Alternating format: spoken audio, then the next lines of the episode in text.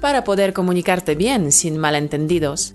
Está bien que tengas un conocimiento amplio de español, pero también es importante que entiendas las sutilezas del idioma. Para hablar como un nativo no solo tienes que tener un vocabulario amplio, sino que también tienes que ser capaz de distinguir diferentes matices entre palabras que son similares en su significado.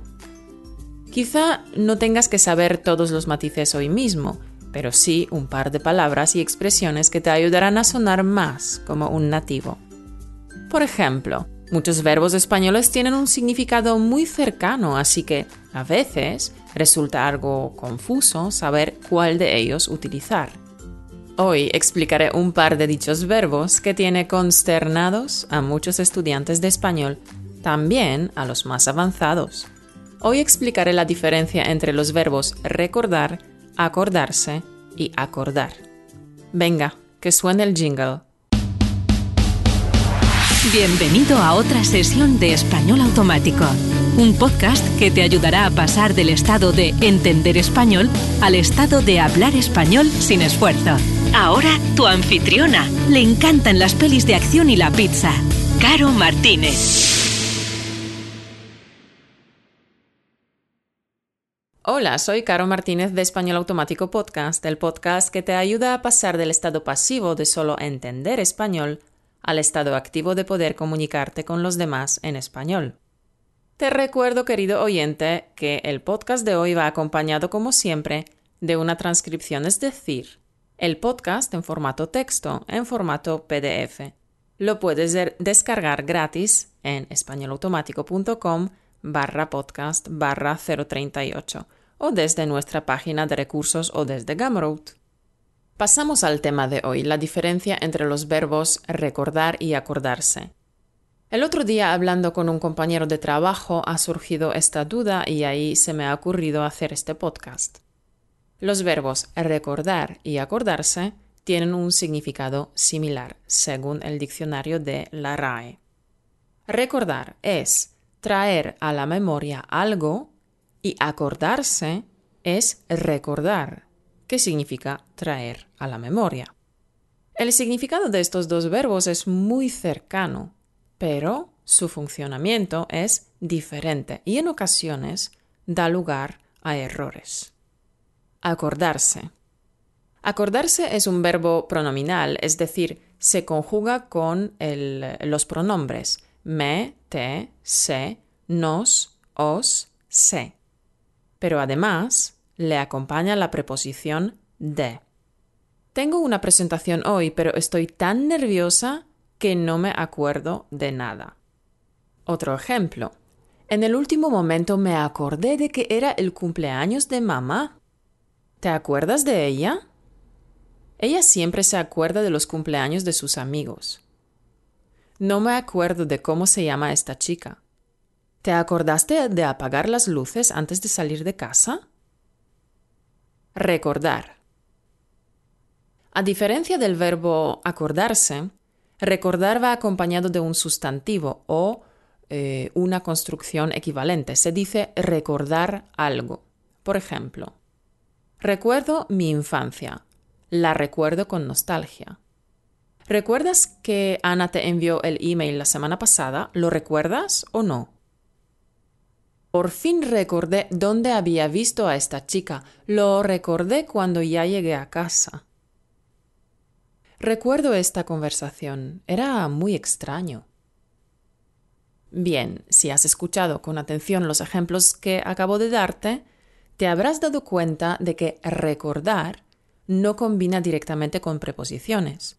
Recordar siempre va acompañado de un nombre. Recordar algo. No puedo recordar el nombre de esa canción, por ejemplo. En ciertas situaciones el uso del imperativo se percibe como tajante o agresivo. Por ejemplo, recuerda que tienes que pasar por la tienda. O recuerda que tienes que terminar este informe antes de las tres. O por ejemplo, recuerda que mm, debes llevar el coche al taller. Estas frases pueden ser consideradas como un poco agresivas o mandonas. Resulta quizá más amable el verbo acordarse, que suena así. acuérdate de comprar el café. Acuérdate de que tienes que terminar el informe. Acuérdate de que debes llevar el coche al taller. Resulta mucho más suave. Sin embargo, em, en una conversación, en la lengua hablada, el tono de voz y la entonación es esencial para interpretar si alguien realmente es agresivo o no, ¿vale? Pero recordar tiene más chicha. Tener chicha, ¿sabes qué significa? Significa que algo tiene interés, que es importante, trascendente. ¿Vale? Tener chicha, se usa mucho. Vale, por ejemplo, un policía eh, puede comentar al otro compañero. Mira estas cintas del interrogatorio.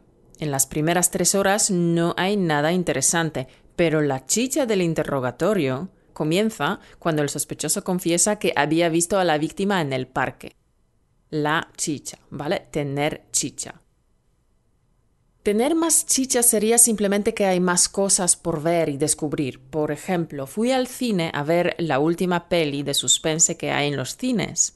Al principio pensé que sería otra peli aburrida de muchos disparos y persecuciones de coches, pero al final resulta que la peli tiene más chicha de lo que creía.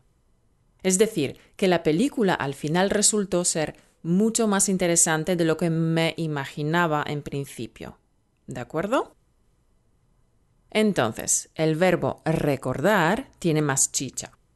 El verbo recordar se puede combinar eh, de varias maneras y estas variaciones precisamente pueden causar confusión en el estudiante de español. Número 1. Pronombres átonos. Una de estas opciones eh, confusas es la posibilidad de combinar recordar con los pronombres me, te, le, nos, os, les. Pero ojo, no con el pronombre se.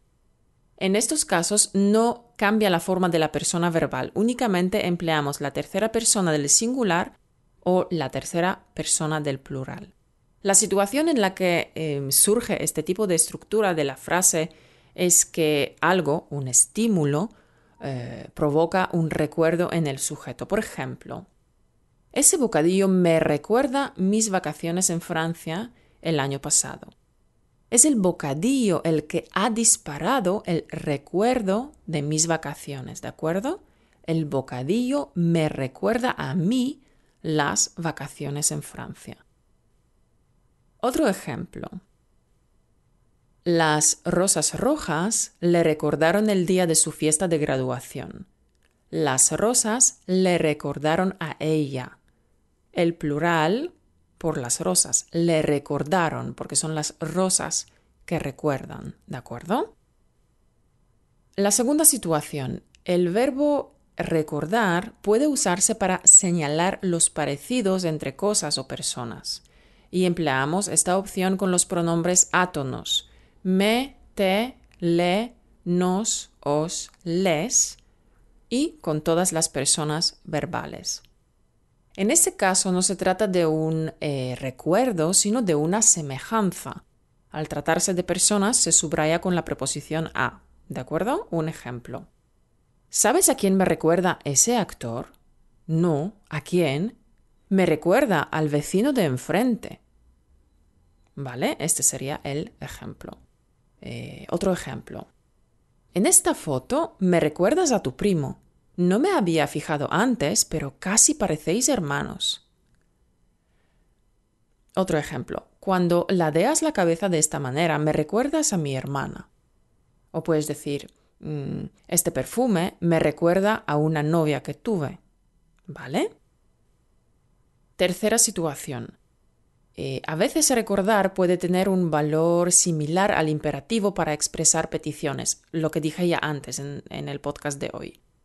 Lo usamos con la segunda y la tercera persona del verbo, tanto en singular como en plural, y el pronombre actúa pues como objeto indirecto.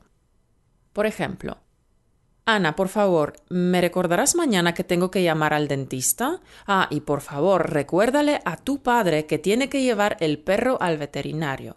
Recuérdame comprar leche también, ¿vale? ¿Me lo prometes? ¿Me lo recordarás? ¿Y a Carlos también se lo recordarás? ¿Veis cómo funciona aquí? La tercera persona y el pronombre como objeto indirecto. Repito las frases. Ana, por favor, ¿me recordarás mañana que tengo que llamar al dentista? Ah, y por favor, recuérdale a tu padre que tiene que llevar el perro al veterinario. Y recuérdame comprar la leche, ¿de acuerdo? ¿Me lo prometes? ¿Me lo recordarás? ¿Y a tu padre también se lo recordarás? Si el verbo es reflexivo, quiere decir que el sujeto actúa sobre sí mismo, entonces hay que usar el verbo acordarse, tal como he explicado antes. Por ejemplo, mm, no te preocupes, me acordaré de comprar el pan al salir del metro. O no te preocupes, me acordaré de decírselo a papá. ¿Me sigues? Sé que el podcast de hoy es muy denso, que es mucho más difícil que quizá otros podcasts porque está lleno de gramática. Gramática que por otro lado muchos de vosotros me habéis pedido que por favor haga algunos podcasts de gramática. Entonces, este podcast de hoy tiene un poquito más de gramática de lo normal, pero es súper importante porque yo creo que el 80% de los estudiantes de español cometen este error de eh, todo el rato equivocar el verbo recordar con el de acordarse, ¿de acuerdo? Falta un punto más y pasaremos al siguiente, mm, al siguiente etapa de, este podcast de hoy. Así que aguanta, ¿vale? Un minutito más. Entonces, la cuarta situación. El verbo recordar se puede combinar con pronombres para referirnos eh, a la persona o cosa que recordamos. Por ejemplo, el año pasado fui a un concierto genial y lo recuerdo como si fuera ayer. Lo recuerdo como si fuera ayer. No obstante, con frecuencia, cuando se dirige a la persona que escucha, se puede combinar pronombre, recordar y qué. Pero entonces, esta estructura se suele interpretar como algo amenazante. Por ejemplo, Señor, le recuerdo que este es un turno de preguntas complementarias y no de declaraciones políticas. Esta frase se oye mucho si ves debates políticos. Y otro ejemplo parecido. Le recuerdo que estamos aquí para buscar soluciones y no seguir discutiendo. Bueno, esto es eh, en los debates políticos, mm, en cada uno ¿eh? se repite una frase así. Un político amenazando al otro y dándole lecciones. Le recuerdo a usted, señoría. Y este tipo de cosas. ¿Vale? Es amenazante. Pasamos al tercer verbo de hoy. Acordar. Pues por si fuera poco, existe otro verbo, acordar, pero su significado es diferente. Acordar es decidir algo en común, llegar a un acuerdo, ¿vale? Acordar es eh, convenir, pactar concordar. Como ves, su significado es muy distinto de los otros dos verbos de los que he hablado hoy, así que no te preocupes. Pronunciación. Las frases que se construyen eh, con recordar y con acordarse se construyen de forma diferente. Decimos recordar algo y acordarse de algo. El verbo recordar es transitivo y acordarse es intransitivo, es decir, que recordar va acompañado de objeto directo y acordarse no. Por ejemplo, ¿te acuerdas de lo que Ana dijo anoche? ¿Recuerdas lo que Ana dijo anoche? Ana dijo algo interesante anoche. ¿Te acuerdas? ¿Lo recuerdas? Vale, vamos a practicar ahora tu pronunciación. Si no estás solo en este momento porque estás en el metro o en el gimnasio, pues repite en tu mente. Pero si estás solo, es un ejercicio buenísimo, así que repite si puedes en voz alta. Me acuerdo de la película con Antonio Banderas. ¿Te acuerdas de la película con Antonio Banderas? Juan se acuerda de la película con Antonio Banderas. No, no nos acordamos de la película con Antonio Banderas. ¿Os acordáis de la película con Antonio Banderas? Ellos no se acuerdan de la película con Antonio Banderas. Apenas recuerdo lo que pasó anoche. ¿Recuerdas lo que pasó anoche? Ella no recuerda lo que pasó anoche. Recordamos bien lo que pasó anoche. ¿Recordáis lo que pasó anoche? Ellos recuerdan vagamente lo que pasó anoche. Muy bien, lo has hecho perfecto. Repite este ejercicio varias veces para acostumbrar tus músculos de la cara a la pronunciación española y para acordarte de la estructura de los dos verbos. Es muy importante. Espero que con la explicación de hoy no tengas más problemas para distinguir y utilizar bien estos verbos. Bueno, ¿quieres comprobar si realmente has aprendido y asimilado la diferencia entre los verbos recordar, acordarse y acordar? Pues estás de suerte, porque he preparado un corto ejercicio para que puedas comprobar si ya lo dominas bien. Lo puedes descargar en españolautomático.com barra podcast barra 038. Es un ejercicio y por supuesto también te doy las respuestas correctas para que puedas verificar de inmediato si has hecho el ejercicio correctamente. ¿Y tú? ¿Has tenido alguna vez problemas con estos verbos? ¿Hay algunas otras parejas de verbos o palabras que confundes, que no sabes cómo utilizar y que te gustaría que explicara en el podcast? Comparte tus experiencias en los comentarios y tus preguntas en YouTube debajo de este capítulo del podcast. Todos podemos aprender de tu historia y de tu experiencia y la sección de comentarios en YouTube es el mejor sitio para mantener conversación con la comunidad de español automático y también para preguntarme cosas que quisieras saber. Frase motivacional. Nunca dejes de pedalear para alimentar tus sueños. ¿Qué significa pedalear? Pedalear es mover los pedales de la bicicleta para que no pare, pedalear. En sentido más figurativo significa eh, poner empeño o esforzarse. Así que nunca dejes de pedalear para alimentar tus sueños. Pues eso, querido oyente, sigue pedaleando, sigue escuchando los audios de español todos los días para lograr tu sueño de hablar español con facilidad y sin esfuerzo. Voy a decirlo otra vez más. Nunca dejes de pedalear para alimentar tus sueños. Si te ha gustado este podcast, compártelo con tus amigos y la gente que quieres mucho y con todo el mundo vía YouTube, Facebook, Twitter, Pinterest, Instagram y por email. Ayúdame a difundir el contenido de español automático porque hay muchas personas que como tú quieren hablar español con facilidad y sin esfuerzo.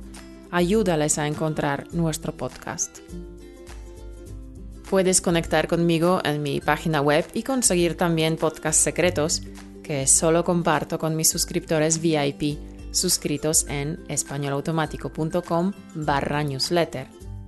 Los podcasts secretos son exclusivos, así que no están disponibles ni en YouTube ni en iTunes. Solo los comparto con mis oyentes suscritos al newsletter y es gratis. Cada mes reciben una lección adicional, un podcast adicional gratis. Y ya sabes, que puedes apoyar mi trabajo, puedes ser coproductor del podcast ayudándome en Patreon. Y quiero expresar mi agradecimiento, quiero dar un gracias especial para todos mis oyentes que me apoyan ya en Patreon. Gracias a tus donaciones, puedo cubrir parte de los costes de la producción y del mantenimiento de español automático. Gracias de todo corazón por tu donación, sea cual sea, sea de un dólar, de dos o de más Todas las donaciones suman y me permiten seguir con el podcast para ayudarte a conseguir la fluidez en español. Y si tú también quieres unirte a mi tribu en Patreon, puedes hacerlo en patreon.com barra español. Te veo el martes que viene. Chao.